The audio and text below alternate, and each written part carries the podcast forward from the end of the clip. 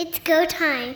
Previously on Third Down Gamble. My first memory of watching the CFL was probably back in 76. We were at my uncle's watching the Grey Cup. I remember how excited people got about it. My household, we grew up with football. My dad had played both Hilltops and Huskies and then went on to coach both Hilltops and Huskies.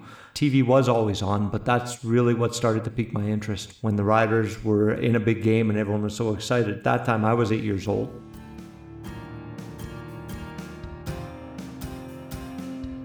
Third down gamble, quick kick.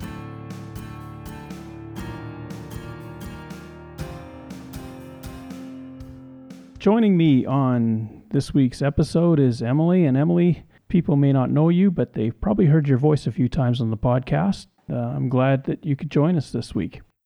Yeah, thanks. Um, yeah, my voice. I did uh, the intro for the trivia. I think the second down. Put on your thinking cap and play along with our CFL trivia. yeah, because my well, my dad is Pat. He's one of the other guys on the podcast. So he, I was home um, in the spring and got to record that little intro. So it was fun. Well, I think it'll be a treat for some of the listeners to uh, learn about the other people that are involved with this podcast because Pat and I are clearly the front of it, and then we have guests that come on, but there are other people in the background that have been helping along, you being one key member.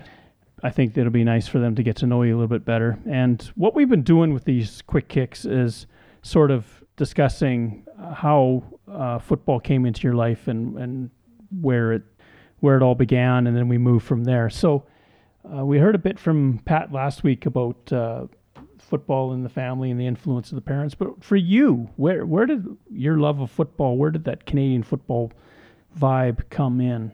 Well, I, I do think it really, I like it's sort of just been as long as I can remember because um, I just grew up going to games and, and watching games with my family. Um, so I think if I even try to think back to my earliest Rider games, I think I was so little that I, it's so much more about the atmosphere and my memory kind of, you know, like watching Gainer and the cheerleaders and like eating licorice, you know, because I was so little that I think just growing up being at the games and and learning about CFL and everything. It's just such a part of uh, you know my my summer and my fall kind of every year. So yeah, it definitely started. You know, I think my parents took me to my first game before I was even a year old. So it's uh it's kind of been my whole life for for sure. Is there a, a moment at which you you finally do remember? Okay, this is the first game that really comes to mind when I think of my first attended game.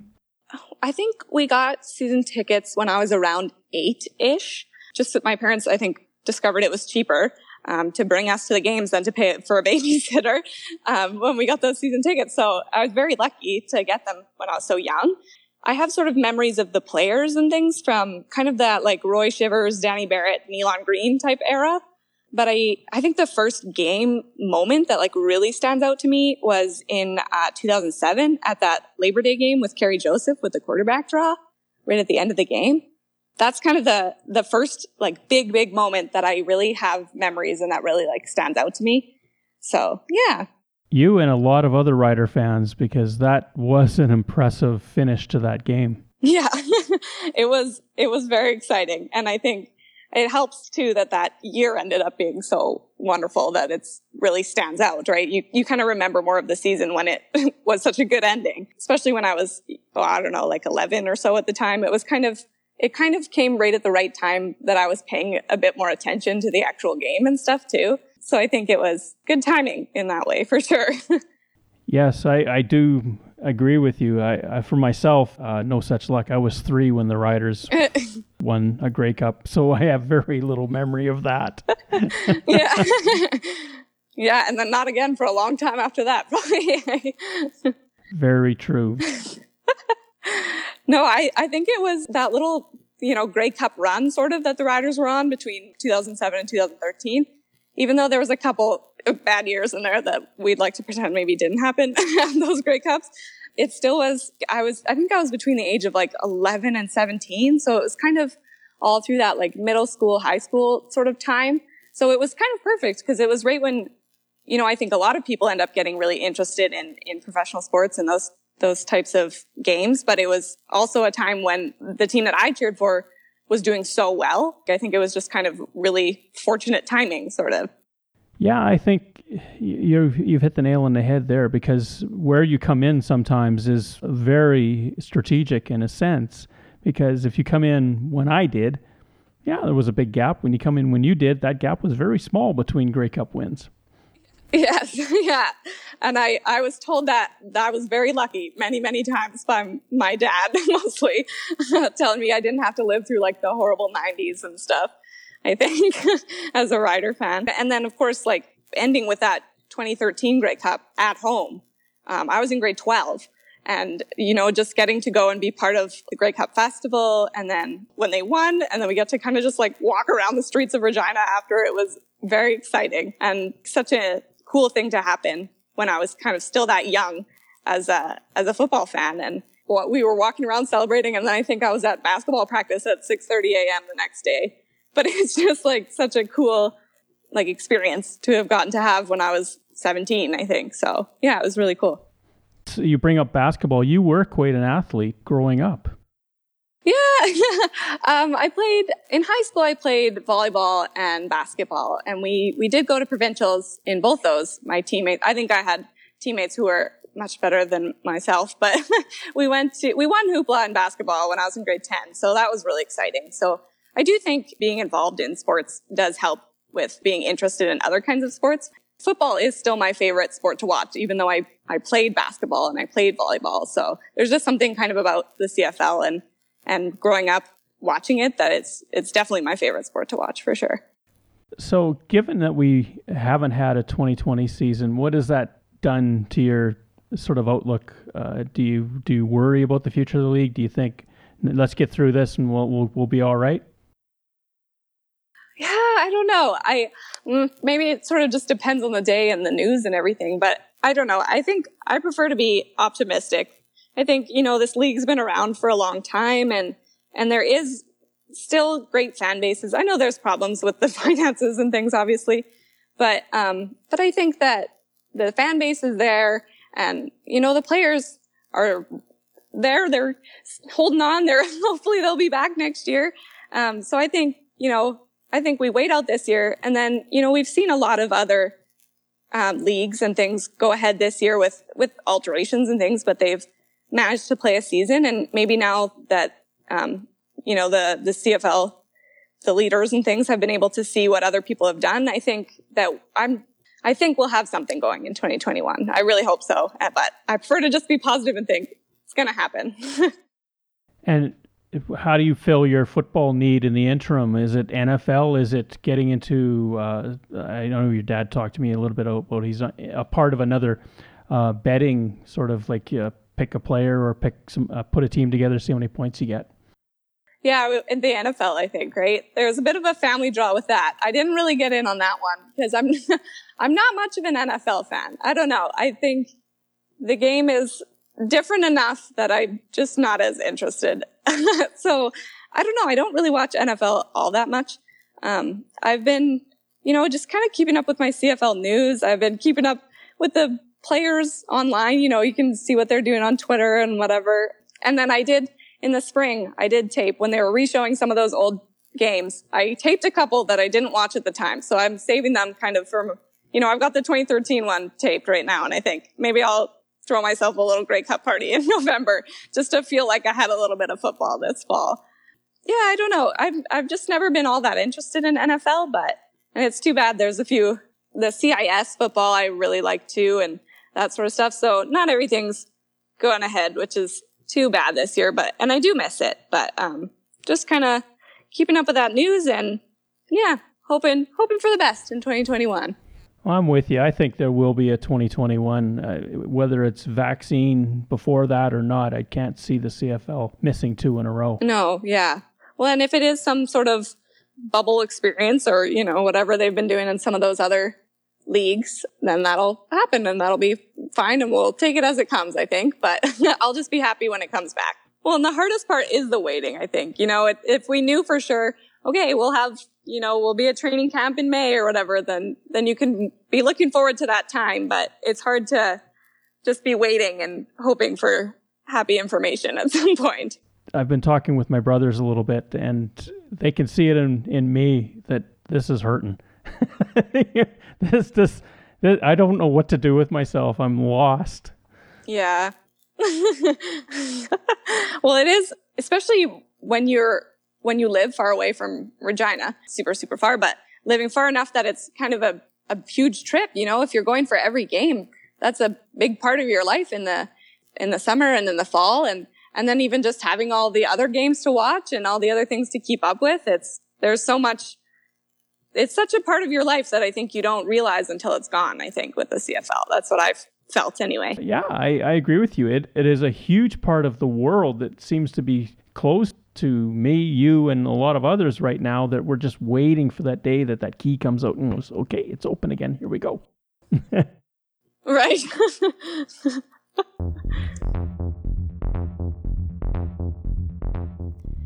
CFL players all wear a face mask for safety. With COVID 19 on our field, we also need to wear our masks to keep everyone safe. Do your part, be a team player.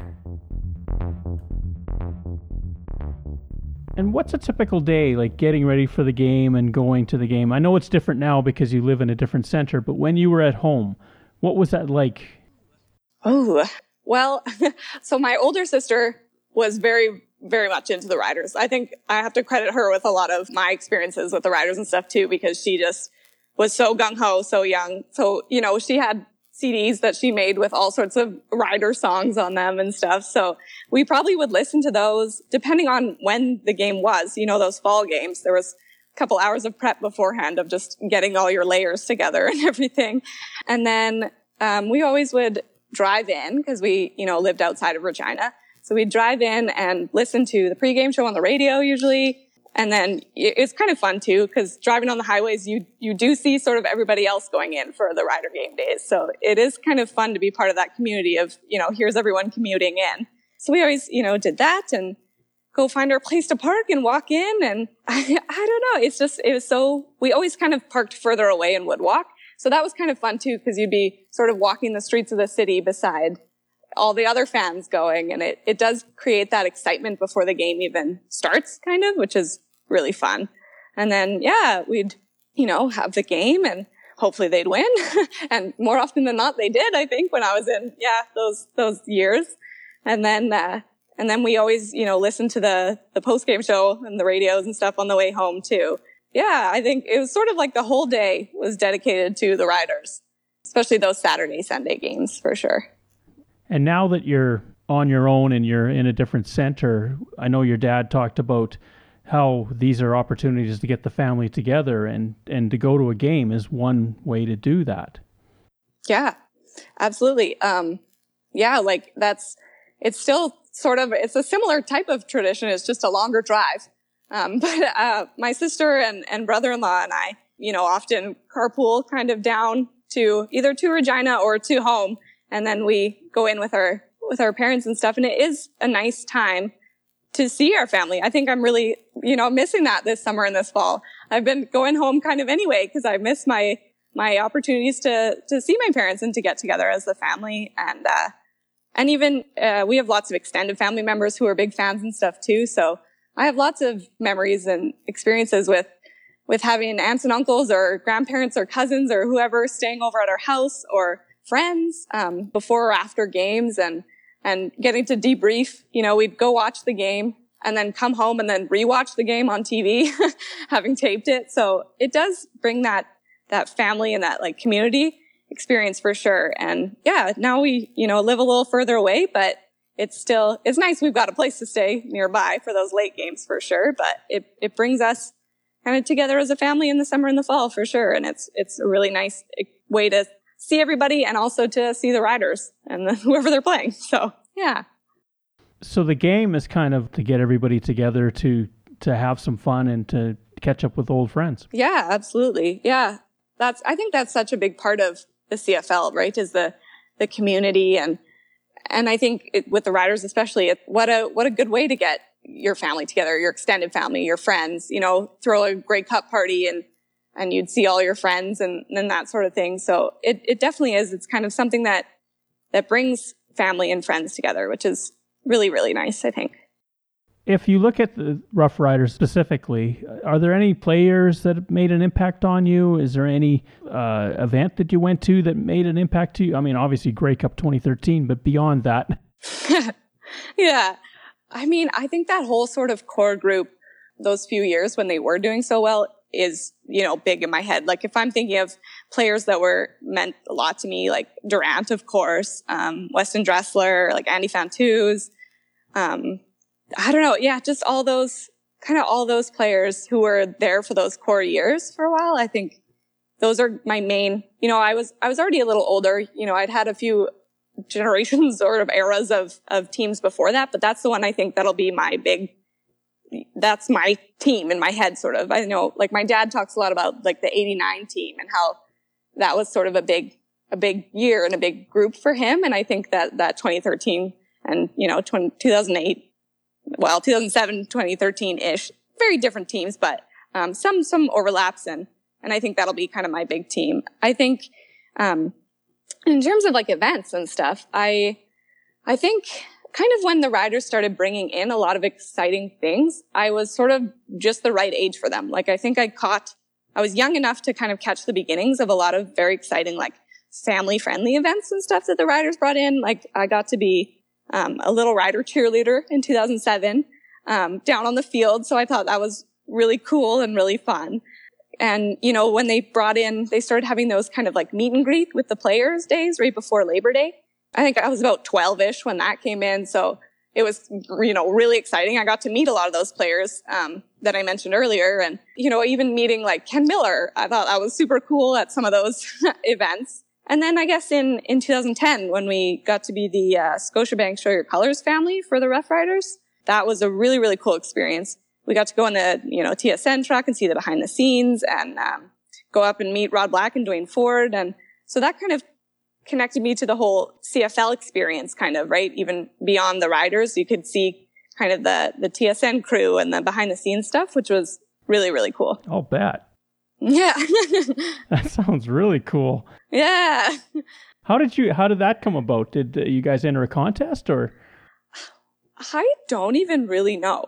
We we had been gone. We were on some sort of family trip and we came home and I'm pretty sure we just had like a call on our answering machine and they just said like call in if you want to be part of this experience because they it was sort of just a thing that TSN was doing that year with they kind of picked a family from every team and somehow we got chosen I don't know. I think, you know, we had had season tickets for several years and, you know, there was two of us who were kind of kids the whole way along. So I don't really know if that had part of it or, or what. So I don't think we even really entered. I think it was some sort of, we got contacted and it was really awesome and such a cool thing. And, you know, then it was so fun. We got to do that. And then we got sort of featured a little bit in one of the games and, you know, everybody was like, emailing and texting or Facebook messaging or whatever everybody did in 2010, just being like, "Oh, I saw you." So it was it was a very cool thing to happen. I was like, yeah, 14 or whatever, so I thought it was really really cool and yeah, a really cool experience.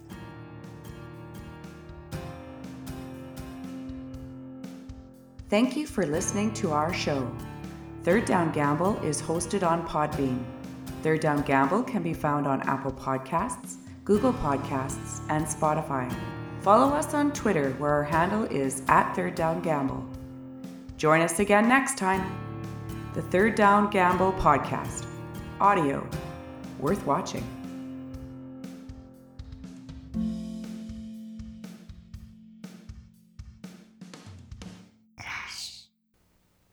For 107 years, every Grey Cup moment has included you, the fan. This is your league through fog and rain, in tragedy and triumph. You are the foundation of this league. Now take your place in history. Etch your name on the Grey Cup fan base. Become a part of the Grey Cup's legacy. Add your name and raise the cup.